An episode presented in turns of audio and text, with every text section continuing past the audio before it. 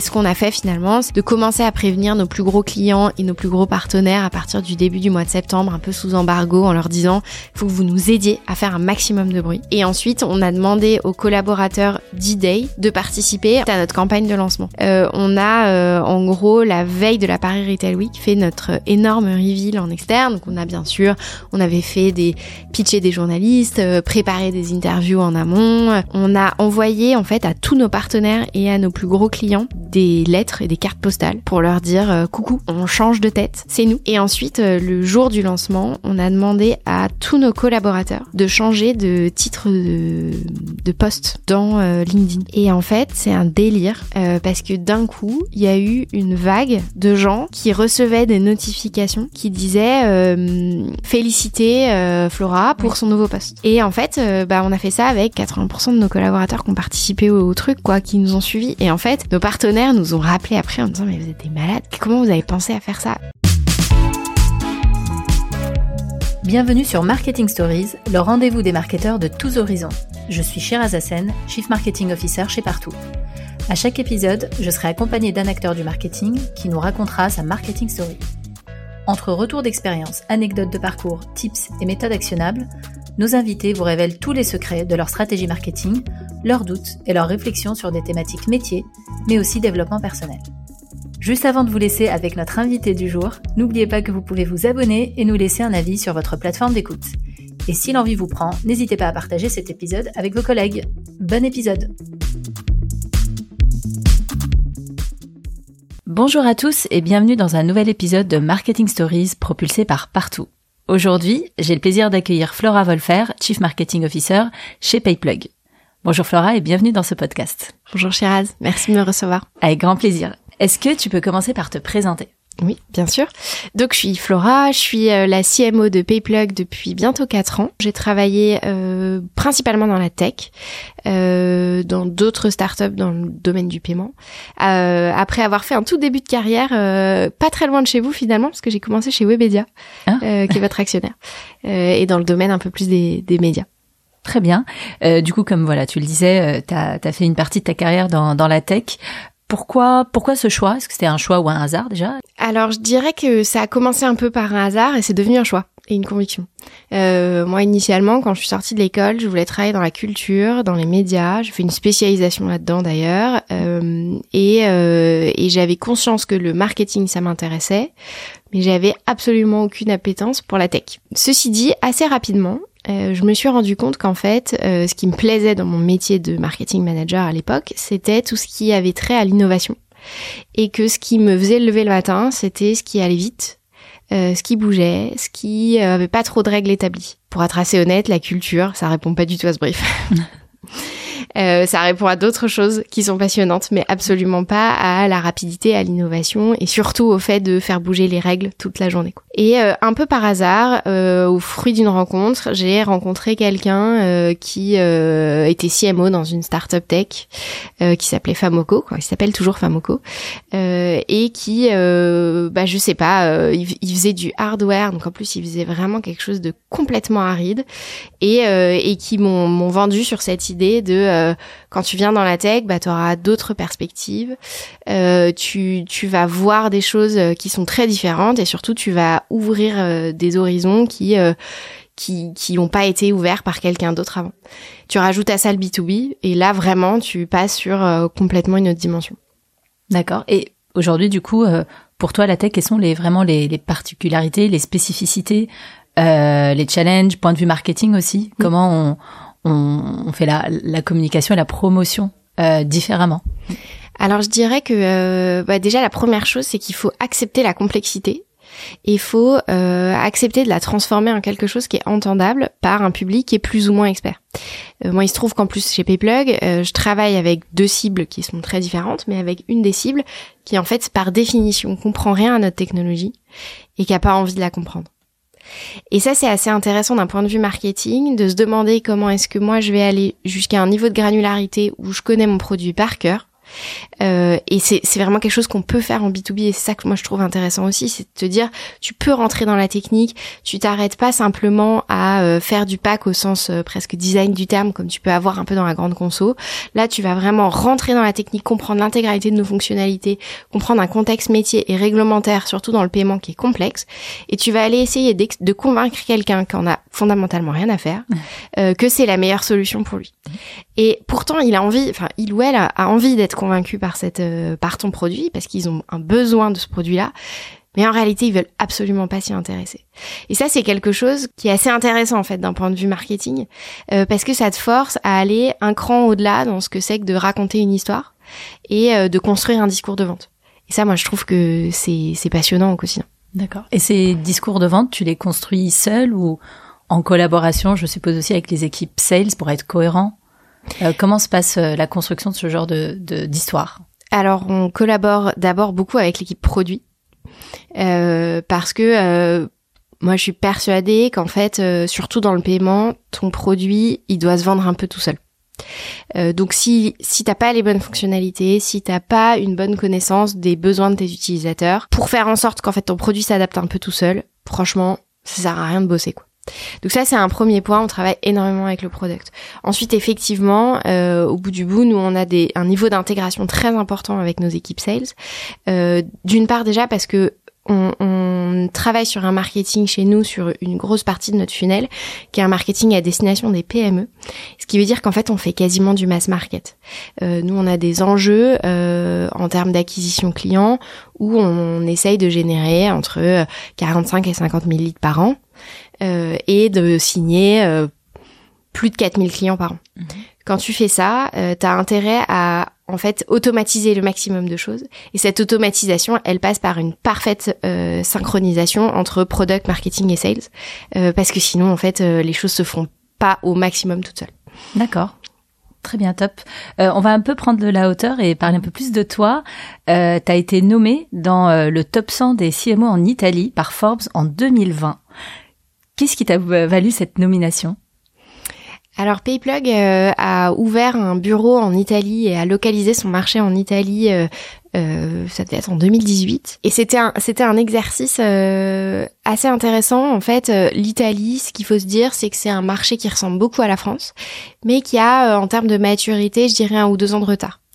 Donc en fait tout ce qu'on avait nous construit en France quelques années auparavant on essayait de le décliner, de l'adapter. C'est un vrai travail hein, de l'adapter à une culture qui est quand même légèrement différente euh, pour l'Italie, dans un monde où euh, dans, dans le e-commerce, il y avait assez peu d'acteurs. Et assez peu d'acteurs qui essayaient vraiment de faire du mass market en B2B. Et en fait, je pense que c'est ça qui nous a permis euh, d'émerger très fort en 2020, c'est qu'en fait, on était cet acteur français qui osait vraiment localiser son produit et son marketing, son discours à un marché comme l'Italie. D'accord. Et aujourd'hui, pour toi, quelle est la, la qualité majeure d'un CMO ou qu'un CMO doit avoir et développer? La connaissance de son marché, je dirais. D'accord. c'est simplement, euh, c'est encore une fois, je parle beaucoup d'un point de vue du paiement, mais en particulier dans la tech en général, euh, on est sur des produits qui sont innovants, qui bougent très vite, et on peut très facilement se retrouver euh, un peu perdu dans une tour de verre, à retomber dans une vision souvent très communication qui est indispensable il n'y a pas de débat là-dessus, euh, mais qui euh, qui peut nous, nous éloigner vraiment du business. Moi, ce que j'aime dans mon métier aujourd'hui, c'est de euh, mesurer chaque jour l'impact que je peux avoir sur la croissance de l'entreprise. Je suis entre guillemets pas là pour faire quelque chose de joli. Je suis là pour rentrer de la top line. Et ça, c'est un exercice qui, bah voilà, sur des rôles de CMO dans la tech, sont absolument indispensables et changent pas mal, je pense, la vision qu'on a pu avoir il y a quelques années de ce que c'était que le marketing. Pour la petite histoire, euh, on, fait des onboarding chez nous, chez Payplug. Euh, j'imagine que vous aussi, on, on, reçoit tous les mm. nouveaux tous les mois pour leur expliquer notre métier. Et puis on avait, j'avais deux sales là qui arrivaient, euh, un peu des, des sales bon, qui ont un certain âge, qui ont beaucoup de bouteilles, beaucoup d'expérience, qui ont travaillé dans, dans, des entreprises un peu à l'ancienne, et, et qui en fait sont venus me voir à la fin en me disant ah mais en fait j'avais jamais compris que vous faisiez tout ça et que le marketing c'était autre chose que euh, faire des prêts. Et, euh, et, là vraiment je me suis dit bah ok euh, ça y est les choses commencent à bouger j'ai fait mon job. Le message est passé. Exactement. Bon top. Et qu'est-ce que tu fais aujourd'hui différemment toi? Je crois à peu près tout. C'est peut-être un peu présomptueux de te dire ça, mais dans nos dans nos valeurs euh, chez PayPlug, on a euh, on a quelque chose qui s'appelle l'inventivité. À une époque, on appelait ça le mode solution, euh, et, et, je les je les rapproche beaucoup. En fait, euh, moi j'ai un j'ai des concurrents en face de moi qui s'appellent Stripe, qui s'appellent Molly, Checkout. Bon, Stripe c'est une des plus grosses valos de la tech du monde. Ok, ils se valorisent en milliards. Ils sont présents dans tous les pays du monde ils travaillent avec toutes les plus grosses boîtes qui peuvent exister euh, sur à peu près toutes les places financières. Ils ont d'ailleurs une mission qui est euh, assez humble mais qui est marrante, qui est faire grandir le PNB d'Internet. Voilà, pose ça là. Euh, quand t'es face à des concurrents comme ça, je trouve ça assez brillant, c'est pour ça que je le cite, mais quand t'es face à des concurrents comme ça, si tu prends le même chemin qu'eux, ils vont juste le faire plus vite que toi parce qu'ils sont mieux mieux financés que toi. Et donc en fait, si tu prends le chemin qui est évident, tu arriveras jamais. Enfin, tu arriveras, hein, mais tu arriveras euh, beaucoup trop tard. Et au final, mm. on parlait tout à l'heure de euh, générer du PNB, euh, enfin du PNB, pardon, chez nous, dans la banque, le PNB, c'est le chiffre d'affaires. Donc, je rembobine. Pour générer du chiffre d'affaires, en fait, le, le, si tu fais les choses comme eux, bah en fait, ils seront passés avant toi, ils auront pris les clients, ils seront passés à autre chose. Donc, en fait, être un peu malin, euh, c'est un mot qu'on utilise beaucoup en, en anglais, mais cette cleverness, euh, c'est ça qui te qui va faire en sorte que euh, bah, ton boulot sera fait et sera fait correctement. Donc moi je dirais qu'aujourd'hui à chaque fois que je fais quelque chose, j'essaye de me demander si je suis sûre que mon concurrent va pas le faire pareil. D'accord. Et le dernier exemple que tu peux avoir en tête de quelque chose où tu t'es dit bon là je vais faire différemment, je vais faire comme ça, je vais tester autre chose. Ouais, c'est peut-être pas le dernier, mais c'est l'une des choses là qui nous a beaucoup fait réfléchir, en tout cas ces derniers mois. On a changé de marque, on va en parler juste après, euh, et, euh, et on avait une, une, grosse question de savoir euh, quelle couleur on voulait choisir pour cette marque. Donc là, c'est vraiment du branding pur. Et on se demandait, euh, on était face à des cercles chromatiques en se demandant, bah voilà, ok, qu'est-ce qui nous ressemble, qu'est-ce qu'on a envie d'évoquer? Puis en fait, assez naturellement, euh, encore une fois, dans des métiers comme les nôtres, tu finis par te rapprocher du bleu, du vert, peut-être un peu du violet, bon. Putain, on avait des trucs euh, superbes, effectivement, des belles couleurs, ou quand on les mettait dans notre produit en particulier, on était là, waouh, c'est génial, l'UX, ça passe, c'est beau, c'est propre. Et puis, bah, en fait, ouais, c'est beau, c'est propre, euh, bah, c'est normal, hein, ça ressemble à, tout le monde.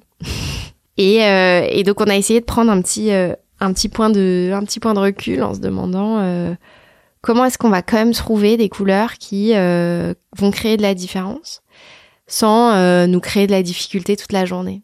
C'est pas simple en fait. Et, euh, et on a pris un choix qui était euh, pas évident, je vais le dire comme ça, dont je suis très heureuse aujourd'hui, mais sur le moment, on s'est vraiment demandé est-ce qu'on est en train de mettre le doigt dans la prise.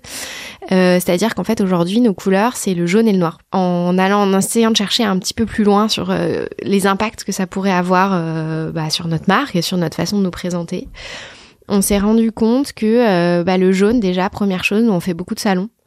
C'est un moyen à peu près gratuit d'émerger euh, en affichage. Parce qu'en fait, dans un environnement, euh, sur un salon où t'as du monde, t'as de la lumière, tout le monde est bleu. Et toi, t'es le seul à un énorme mur qui est jaune citron. Bah en fait, c'est mécanique, ça, ça, coûte pas plus cher, mais ça se voit. Et c'est le premier truc qui a commencé à me dire, bon bah ouais, ok, c'est une, une couleur intéressante, on va creuser. Et ensuite, ça nous a bien sûr demander beaucoup d'exigences dans le déroulement de notre charte graphique parce que euh, ça peut poser des problèmes de lisibilité, etc. Mais en même temps, au bout du bout, euh, tout le monde se souvient de toi. T'es bleu, tout le monde t'a vu. On te demande si euh, potentiellement tu s'appellerais pas Peppa Stripe. Et là, c'est cata. Effectivement, t'en parlais donc, bah, t'en parles. Le, le, changement de marque, est-ce que tu peux un peu remettre le contexte pour nos auditeurs et nous parler de, du rapprochement entre Danelis et Payplug? Et Payplug. Euh, en fait, on, nous, on a été racheté chez Payplug en 2017. Je te fais la petite histoire. Euh, sortez vos couvertures et votez. euh, on a été racheté en 2017 euh, par Natixis, qui est devenu aujourd'hui BPCE Paiement. Et on a été racheté à peu près en même temps, à quelques mois, avec, par une, enfin en même temps qu'une autre entreprise qui s'appelait Dalenis. D'ailleurs, ce qui s'appelait Dalenis à l'époque, ils ont changé plusieurs fois de nom. Ils s'appelaient peut-être B2B. Bon, bref. Euh, c'était une, une société qui faisait à peu près la même chose que nous, euh, c'est-à-dire une solution de paiement, permettre à des marchands d'encaisser en ligne euh, de, de l'argent, des euros. Euh, simplement, ils le faisaient pour des très grands comptes, là où nous, on travaillait euh, chez Payplug historique pour plutôt des PME. Alors une PME, c'est pas forcément une toute petite entreprise, il hein. faut se rappeler qu'une PME, c'est jusqu'à 250 salariés, ils peuvent faire plusieurs millions d'euros de chiffre d'affaires, mais par contre, c'est pas un groupe du CAC 40. Quoi. Et donc ils ont ils ont Natixis en construisant leur euh, portefeuille de fintech euh, dans le domaine du paiement, ils se sont dit bah on va aller couvrir l'intégralité du spectre du marché, on va aller sur les très très grands comptes, les, comptes enterprise et, euh, et les PME on a commencé à travailler un peu chacun dans notre vie. On a eu la chance d'avoir été racheté aussi par un groupe qui nous a laissé notre autonomie. Ça, je pense que c'est quelque chose que vous connaissez aussi. Et qui nous a euh, laissé euh, grandir tout en nous donnant des moyens, des canaux de distribution aussi. Hein, d'être acheté par une banque, ça te permet d'être distribué, c'est pas mal. Euh, et, euh, et, voilà, et, et d'avancer ensemble. Petit à petit, forcément, on avait des liens dans notre produit. On s'est rendu compte que, bah, on se filait des coups de main, on se parlait de plus en plus sur des sujets tech. Et jusqu'au moment même où Payplug historique est devenu en fait euh, client technique de Dalenis.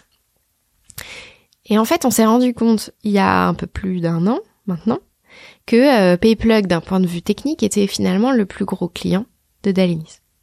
Et que notre euh, niveau d'intégration technique devenait euh, bah, très très important euh, et que finalement ça commençait à avoir moins de sens d'avoir deux roadmaps séparés mmh. alors qu'au bout du bout euh, bah, on faisait quand même un peu le même métier et qu'on avait de plus en plus de, de liens côté tech et produits. À partir de là, on s'est dit bon bah en fait face à des concurrents qui sont extrêmement bien financés, ce que je disais juste avant, face à un besoin de la part des marchands d'investissement de roadmap colossaux. Il faut qu'on arrête de faire le travail deux fois. Voilà. Et donc en fait, accompagné par notre actionnaire, on a décidé de rapprocher ces deux, ces deux entreprises-là euh, pour créer une seule marque et pour créer à terme une seule entreprise qu'on a choisi d'appeler Payplug. Même si on a choisi de garder notre nom, c'est quand même un nouveau projet qu'on a lancé euh, et c'est aussi pour ça qu'on a lancé une nouvelle marque. D'accord. D'où le jaune. D'où les jaunes. Et plein d'autres choses. Très bien. Donc euh, ce rapprochement donc a eu, a eu a des impacts au niveau du branding, t'en mm -hmm. parlais. Euh, donc et cette nouvelle identité, comment s'est passé cette transformation? Est-ce que c'était euh, vous étiez toujours aligné sur tous les aspects? Est-ce qu'il y avait des points un peu plus euh, euh, délicats à creuser? Comment ça s'est passé? Alors je sais pas euh, quelle a été toi ton expérience si tu as fait beaucoup de rebranding euh, par le passé? Deux oui. trois quand même. Ouais. Dans ces cas-là, euh, j'imagine que tu l'as vu aussi, l'alignement, c'est pas la première chose qu'on trouve. On finit par y arriver, c'est très bien. Mais dans l'absolu, même dans une entreprise entre guillemets normale, au départ, on a euh, énormément de visions très variées. Souvent, parfois, enfin euh, ouais, souvent des, des, fondateurs ou en tout cas des dirigeants très impliqués dans ce genre de sujet, et à raison. Euh, et parfois très inquiets aussi du changement. Euh, donc ça, c'est le point de départ de n'importe quel branding. Et ben là, euh, parce qu'on avait peur de s'ennuyer, tu me rajoutes à ça euh, un rapprochement d'équipe, une réorganisation. Bon voilà, quand t'as déjà fait des rebrandings euh, par le passé, t'as pas envie de faire juste un rebranding. Rajoute à ça une réorg, comme ça, ah bon, voilà. Euh, qu'est-ce que ça veut dire derrière? Concrètement Bien sûr, c'était pas facile. Euh, la première raison pour laquelle c'était pas facile, mais en même temps pour laquelle c'était passionnant, c'est qu'en fait on prenait deux entreprises qui avaient des histoires différentes, qui certes avaient des produits similaires, mais quand même pas les mêmes, qui avaient des cibles différentes, des manières d'adresser le marché quand même vraiment rien à voir. Et on leur demandait de trouver tous leurs points communs et de se mettre ensemble pour construire l'avenir. Tout ça en mettant de côté potentiellement leurs inquiétudes individuelles liées à une réorganisation. Et ça, c'est très difficile. C'est passionnant euh, j'ai jamais autant appris que dans ces mois où on a fait cet exercice. Mais en même temps, euh, c'est difficile. La première difficulté, je dirais, c'est que pour moi, si tu crées une marque, il faut que ce soit le reflet de euh, ce que tu as envie de construire en termes de culture d'entreprise. Pourquoi? Parce que si les gens, en termes de culture, incarnent facilement les principes de ta marque, ce sera facile pour eux et évident de le, de le montrer, de le prouver au client. Donc en fait, ton client, au bout du bout, euh, il comprendra ta marque parce que l'intégralité des interlocuteurs qu'il aura en interne seront des ambassadeurs de cette marque. Donc le premier point, c'était déjà d'arriver à se demander quelle culture on avait envie de mettre en place en interne. Et ça, encore une fois, euh, on a commencé, nous, notre travail de marque initialement en chambre fermée, puisqu'en fait, c'était un moment où on ne pouvait pas encore annoncer qu'on allait faire ce rapprochement. Et donc, ça a été un vrai exercice d'identifier, en fait, chez nous, euh, des personnes qui puissent être ambassadrices, qui puissent représenter nos équipes, bien au-delà de l'équipe marketing. bien sûr, on a pris aussi des gens chez les RH, mais on a aussi demandé à des gens, des équipes sales, des équipes produits des équipes tech, de venir participer à tous nos ateliers d'idéation pour euh, définir quelles étaient nos valeurs de marque, enfin quelles étaient nos valeurs d'entreprise d'ailleurs.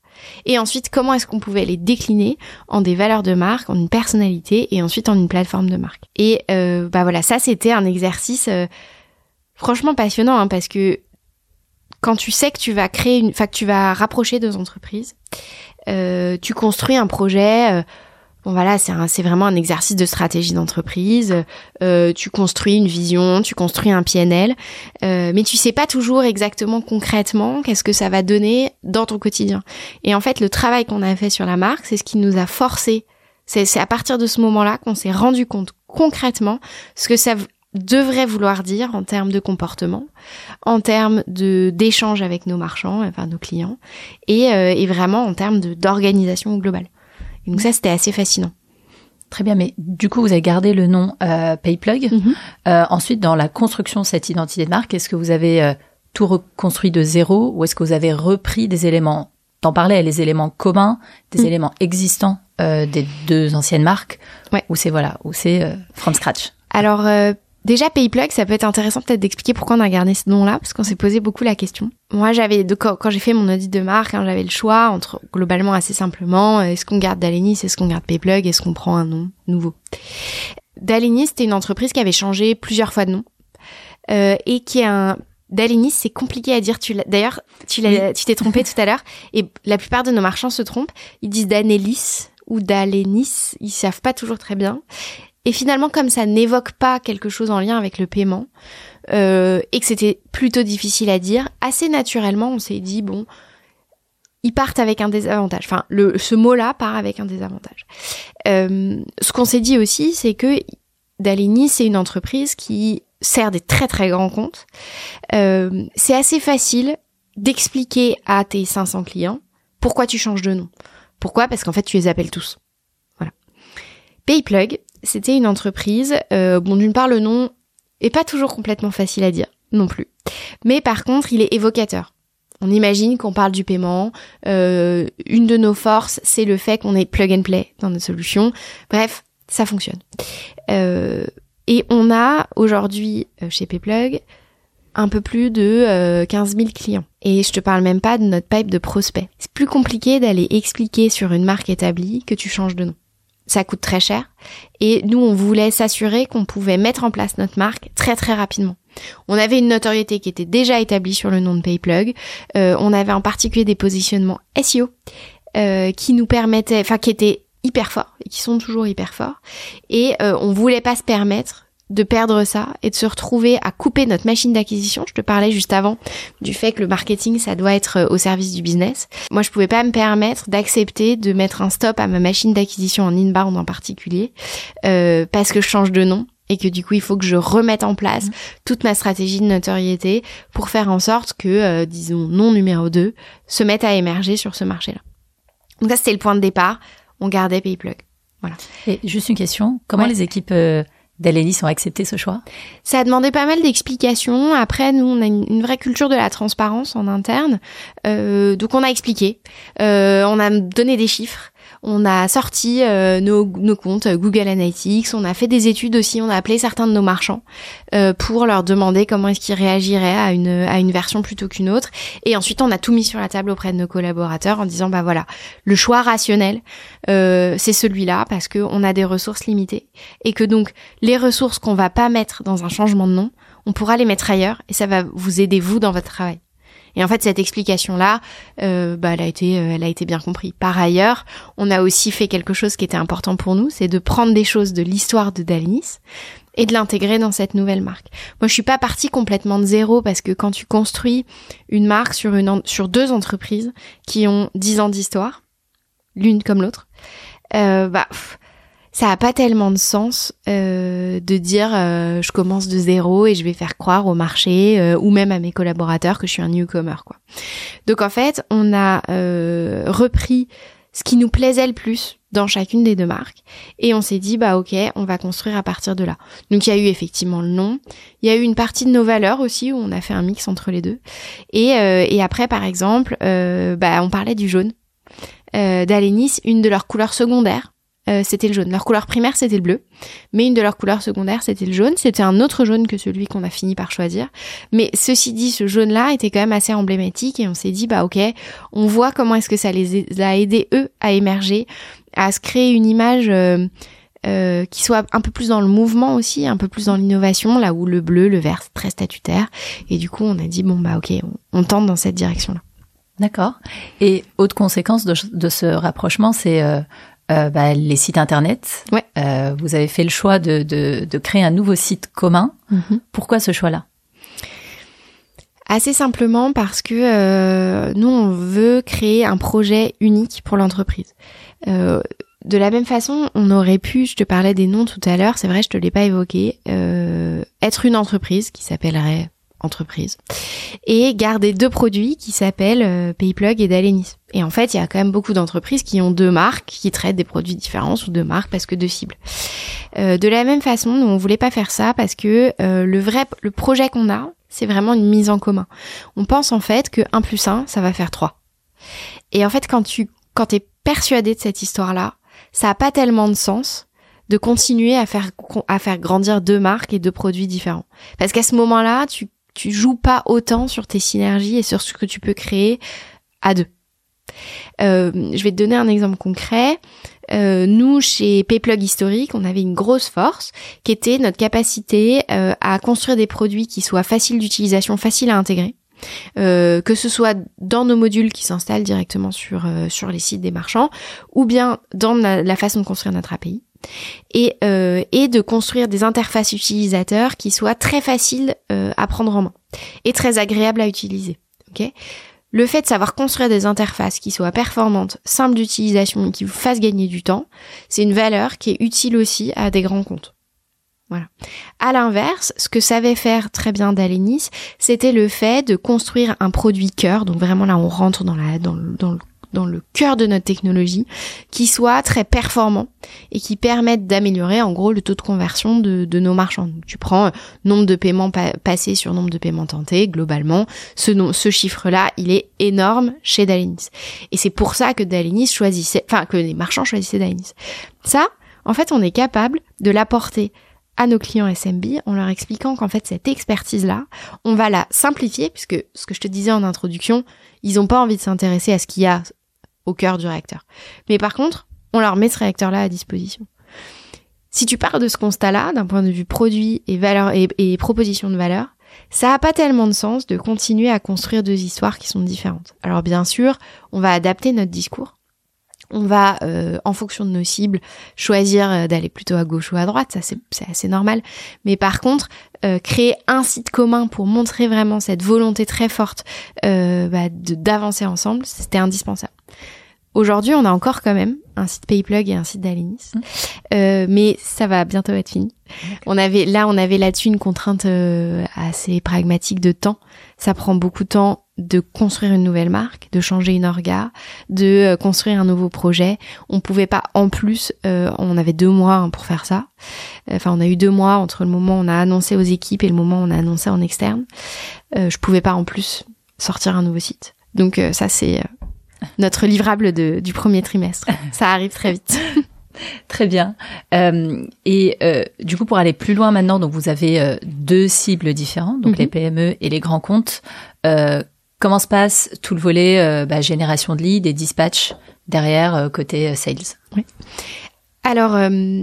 Déjà, première chose, nous, dans notre orga, le CRM est au marketing.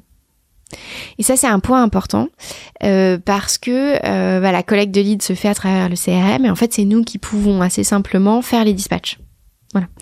Euh, donc en fait, ce que nous on a, enfin le choix qu'on a fait faire, qu'on a qu'on a fait rapidement, c'est de se dire qu'en fait, les leads inbound, c'est principalement des marchands qui vont probablement plutôt aller sur notre BU que nous on appelle retail, qui traite pas nécessairement que des petites entreprises, mais qui va aller vraiment sur euh, des marchands de toute taille, plutôt profil PME, mais pas que, euh, qui euh, font du e-commerce classique et qui vendent des boîtes, enfin qui vendent des objets quoi, et qui donc qui font du e-commerce avec des logiques de stock, avec des sites e-commerce, voilà. Ça c'est c'est une équipe commerciale et c'est un parcours d'acquisition client. Euh, ce parcours-là, enfin, et, c'est la majorité de nos leads. C'est là aussi qu'on a des leads qui font ce qu'on appelle du self-service. Donc, en gros, des leads qui potentiellement peuvent s'enrôler de A à Z sans intervention commerciale. Voilà.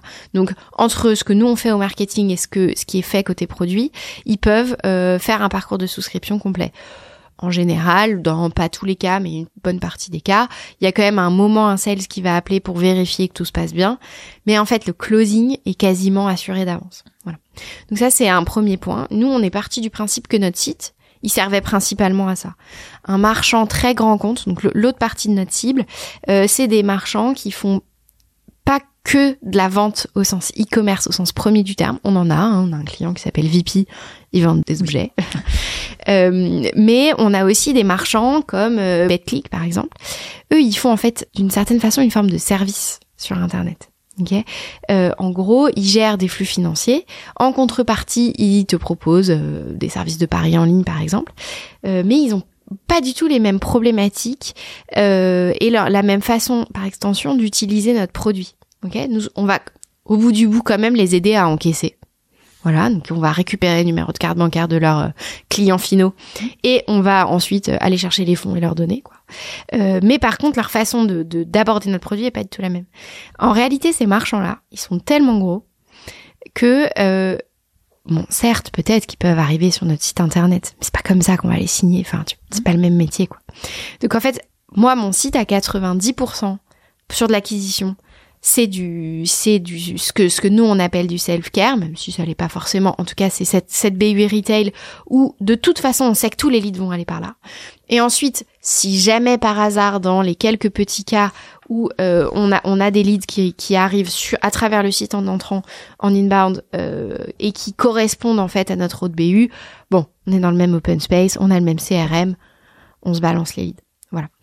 Euh, là où on peut avoir un tout petit peu d'exception c'est quand même qu'on fait du, un travail d'acquisition de leads pour ces grands comptes, mais en fait pas tellement sur notre site internet. Ce qu'on fait, c'est qu'on va faire des opérations euh, d'acquisition, des campagnes où on va produire un livre blanc par exemple, où on sait déjà au moment de la production de ce livre blanc que notre cible, ça va être euh, des très grands comptes dans le domaine du gaming par exemple. Bon, bah dans ce cas-là, c'est assez simple, tu paramètres ton CRM, tu balances au conseil. Voilà, donc il y a un côté un peu pragmatique, tu, tu, tu de te dire si tu connais bien tes parcours d'acquisition mm. client, c'est assez facile ensuite après de l'envoyer à la bonne équipe commerciale. Très clair. Et euh, aussi autre sujet euh, euh, lié à ce rapprochement, c'est la communication externe de ce mm-hmm. rapprochement. comment ça s'est passé? La première question qu'on a dû se poser, ça a été de se dire quand est-ce qu'on fait ça? On voit beaucoup sur le marché des entreprises qui, euh, une entreprise qui rachète une autre, souvent c'est dans le cas de, fusion-acquisition, ou, euh, ou en tout cas dans des, fusions tout court, donc dans des rapprochements, mais avec de l'externe. Où là, finalement, tu as une problématique euh, de prévenir les marchés en externe qui doit se faire quasiment en simultané avec les salariés. parce que tu sais qu'en fait, bah ouais, il faut que tu préviennes tes actionnaires, donc Donc en fait, euh, nous, on a été accompagnés par un cabinet de conseil pour euh, préparer le, rapprochement euh, et nous demander si d'un point de vue stratégique c'était intéressant. Et leur premier réflexe a été de nous dire, bah de toute façon c'est simple, vous convoquez tous les salariés à 10h du matin et puis à 11h du matin, on fait un communiqué de presse. Et la seule personne qui peut être au courant, c'est bah toi parce qu'en fait, euh, comme tu as travaillé sur le rapprochement en tant que membre du COMEX et que euh, bah, tu es la directrice marketing, bah voilà. bon, Moi, j'étais pas très favorable à ça. Euh, la première raison pour laquelle j'étais pas très favorable à ça, c'est quand même, quand même que Payplug et Dalini, on était dans les mêmes locaux. On n'était pas au même étage, mais dans les mêmes locaux. La moitié des équipes se connaissaient déjà. Euh, en fait, on était capable de raconter une histoire, de se dire, bah ok, on va engager les collaborateurs. Et en vrai, on a un actionnaire, c'est le même, qui était déjà au courant, parce qu'en fait, c'est eux qui nous ont demandé d'instruire leur rapprochement, tu vois. Enfin, donc, mmh on était dans une démarche qui était un peu différente. Donc en fait, moi j'ai eu la chance et privilège de pouvoir me dire, ok, on va travailler sur de la communication en interne, sur le fait d'engager les équipes et surtout ensuite on va pouvoir travailler avec nos équipes euh, pour pouvoir préparer ce lancement. Et ça, c'est comme une vraie chance. Et euh, bah, ça, aide. Je te disais juste avant que moi j'ai besoin de construire une marque dont euh, l'intégralité des collaborateurs se sentent fiers. Bah, ça m'a permis de faire ça en fait tout simplement.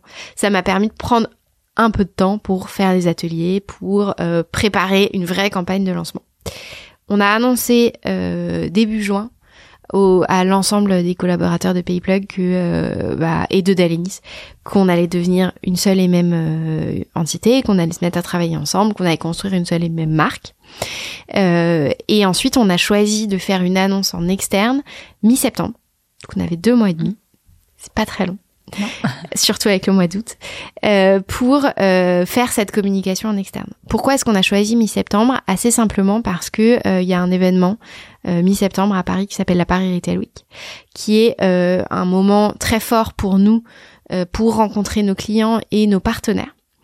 Et euh, on s'est dit que c'était le meilleur moment pour nous euh, de voir en fait l'intégralité de l'écosystème et de pouvoir fédérer cet écosystème-là autour de ce rapprochement. Donc en fait, on avait une deadline qui était de toute façon pas négociable, qui était que notre stand allait être jaune et que euh, et qu'on serait là quoi.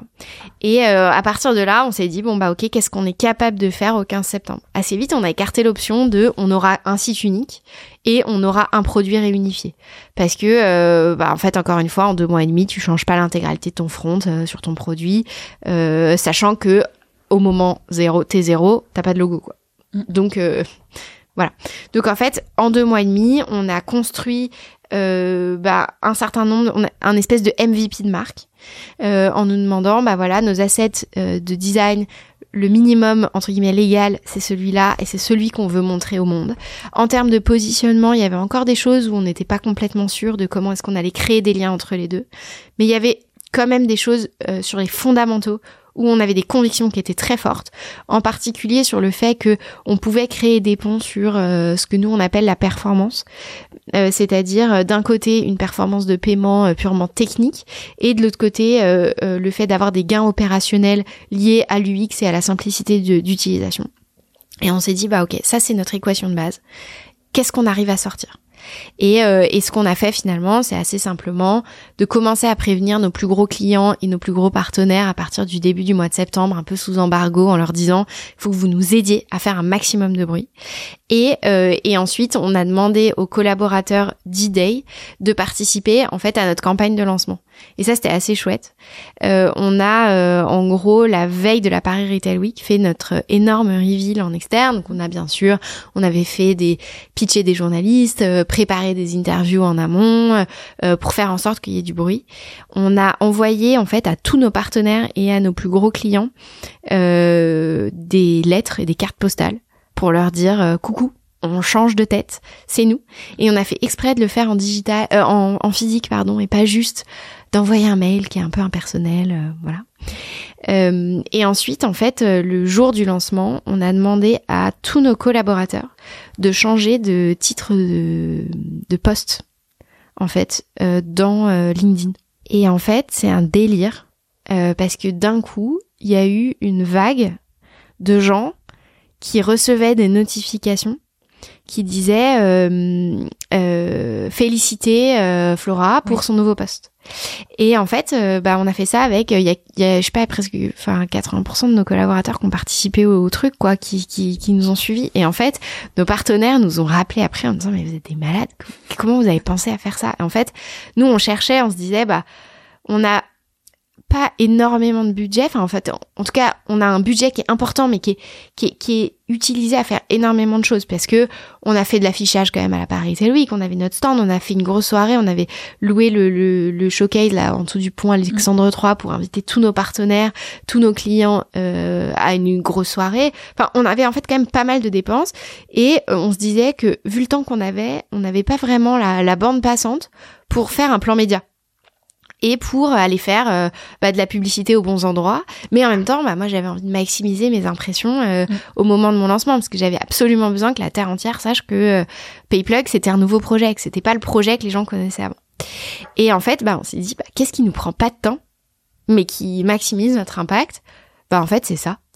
Et donc, on a fait changer les photos de tout le monde et on a fait, en fait, demander à tout le monde de, de d'écrire dans, dans LinkedIn comme s'ils avaient eu une promotion, en fait. Mmh. Et en fait, cette promotion, c'était euh, je fais partie de ce nouveau projet.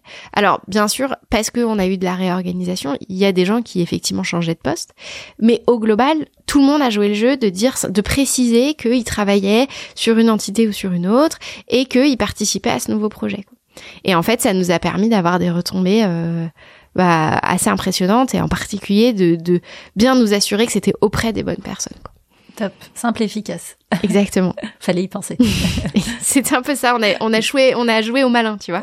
On en parlait en début. C'est le genre d'action qu'on essaye de faire en se disant, euh, bah en fait, euh, c'est tout bête, mais par contre, si tu penses pas, tu, il se passe rien, quoi. Bon, bien joué en tout cas. Merci. Euh, donc voilà, on va rester sur le sujet des équipes justement. Donc tu mhm. disais qu'un rapprochement où il faut faire que le branding, bah c'est hein, c'est trop peu, hein. faut rajouter des choses. C'est ça. Donc, euh, si tu peux un peu nous parler de la partie intégration et organisation des équipes. Oui. Euh, donc, je suppose que qu'il y a déjà une équipe marketing euh, côté euh, d'Alenis. Mhm. Comment ça s'est passé?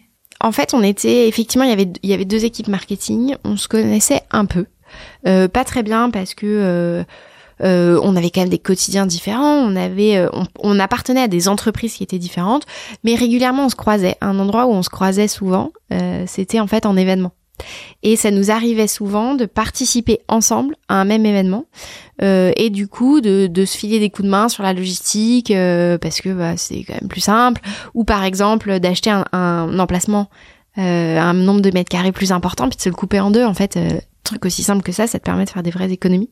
Donc on travaillait déjà un petit peu ensemble de cette façon là ce qui faisait qu'on se connaissait. Donc il n'y avait pas non plus alors forcément on s'est retrouvé on était la première équipe réunifiée euh, au sein des deux entités, c'est-à-dire qu'on a été les premiers à acter que on n'était plus qu'une seule équipe.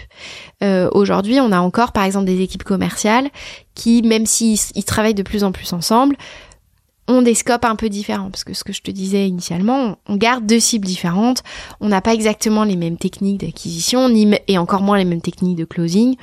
Donc on arrive à garder des, des équipes un peu séparées. L'équipe marketing, à la seconde où on a annoncé qu'on allait faire une nouvelle marque, Fallait qu'on soit plus qu'une seule équipe. Fallait qu'il y ait plus qu'une seule équipe brand, qu'une seule équipe design, qu'une seule équipe content, euh, parce que bah en fait l'intégralité de ce lancement allait dépendre de nous. Tu, tu peux juste nous donner un ordre d'idée du de, de, la taille de l'équipe? Ouais, alors euh, on est 20, on est 24. D'accord. Voilà. Euh, et euh, et on est enfin voilà, on était deux équipes à peu près de la même taille, de 12 13 personnes okay. avant. Très bien, très clair. Voilà. Euh, donc oui, c'est une, une, grosse équipe. on s'ennuie pas. euh, on, donc donc on, on, devait absolument se mettre à travailler ensemble. Ce qu'on a ce qu'on a fait en fait en termes d'organisation, c'est que euh, immédiatement on a acté que le brand, le content, la com allait être une seule équipe. Mm. Euh, donc en fait, en gros, moi j'ai différents pôles, hein, bien sûr, dans l'équipe euh, marketing. Et donc ça, immédiatement, on s'est mis tous ensemble en se disant, ok, euh, War Room, euh, on, on, se connaissait un peu. Et ben maintenant, on va apprendre à travailler ensemble. On est parti pendant une journée euh, en dehors du bureau et on s'est mis à faire des ateliers en se disant bah ok comment est-ce qu'on travaille bien, comment est-ce qu'on redécoupe les scopes aussi bien mm. sûr, puisque bah t'avais des personnes qui faisaient un peu la même chose.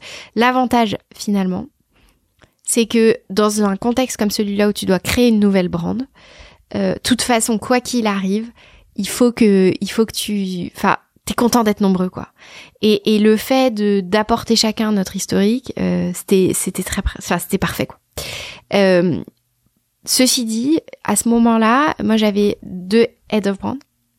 Euh, et, euh, et en fait, il y en a une des deux qui a choisi, et ça c'était quand même le, truc sympa dans le fait de travailler dans dans, un groupe comme celui-là, c'est-à-dire qu'en fait, nous on est rattaché à un espèce de, de ce qu'ils appellent un campus fintech hein, chez euh, Natixis, où en fait on est on dans ce bâtiment-là l'intégralité des fintech du portefeuille de Natixis Paiement. Et donc en fait, on se connaît bien, enfin on se connaît, et potentiellement il y a des opportunités d'une fintech à l'autre. Ça veut pas dire que tu as une mobilité où subitement tu te retrouves salarié d'un groupe bancaire, mais où potentiellement tu peux avoir des pas de côté dans des fintechs à côté.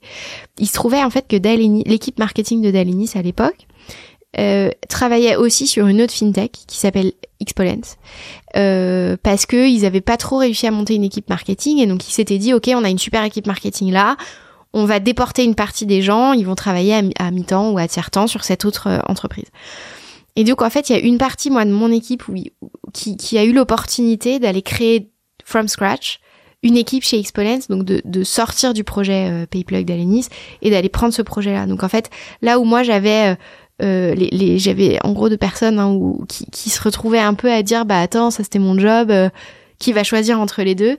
Bah en fait quand on choisit d'aller construire une équipe marketing à côté dans l'autre fintech qui n'avait pas vraiment d'équipe encore.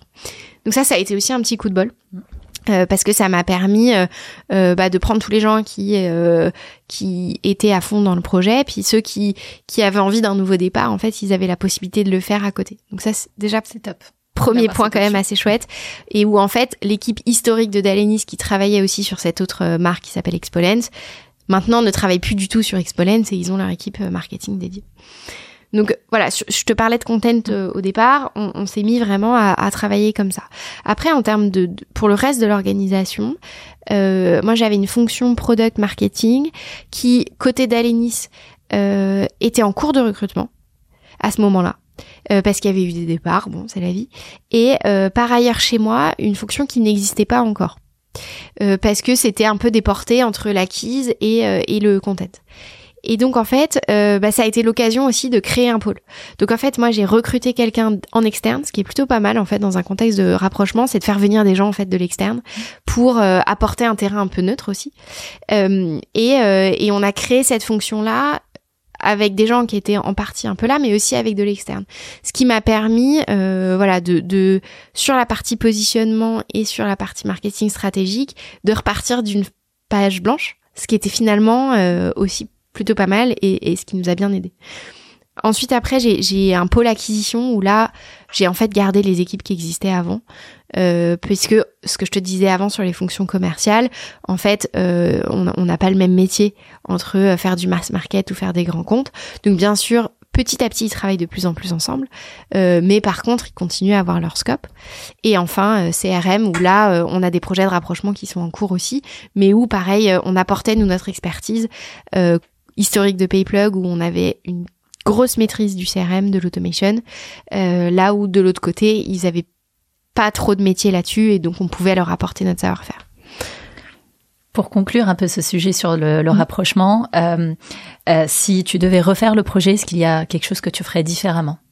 Alors, c'est dur à dire pour moi aujourd'hui, en toute honnêteté, parce qu'on n'a pas fini. En fait, ce projet-là, il a commencé il y a six mois. Et euh, pour être tout à fait honnête, je vais estimer qu'il sera terminé dans six mois. Parce que euh, pour le terminer, il faudra qu'on ait stabilisé notre organisation, qu'on ait finalisé complètement euh, la mise à la charte de l'intégralité de nos assets. Enfin voilà.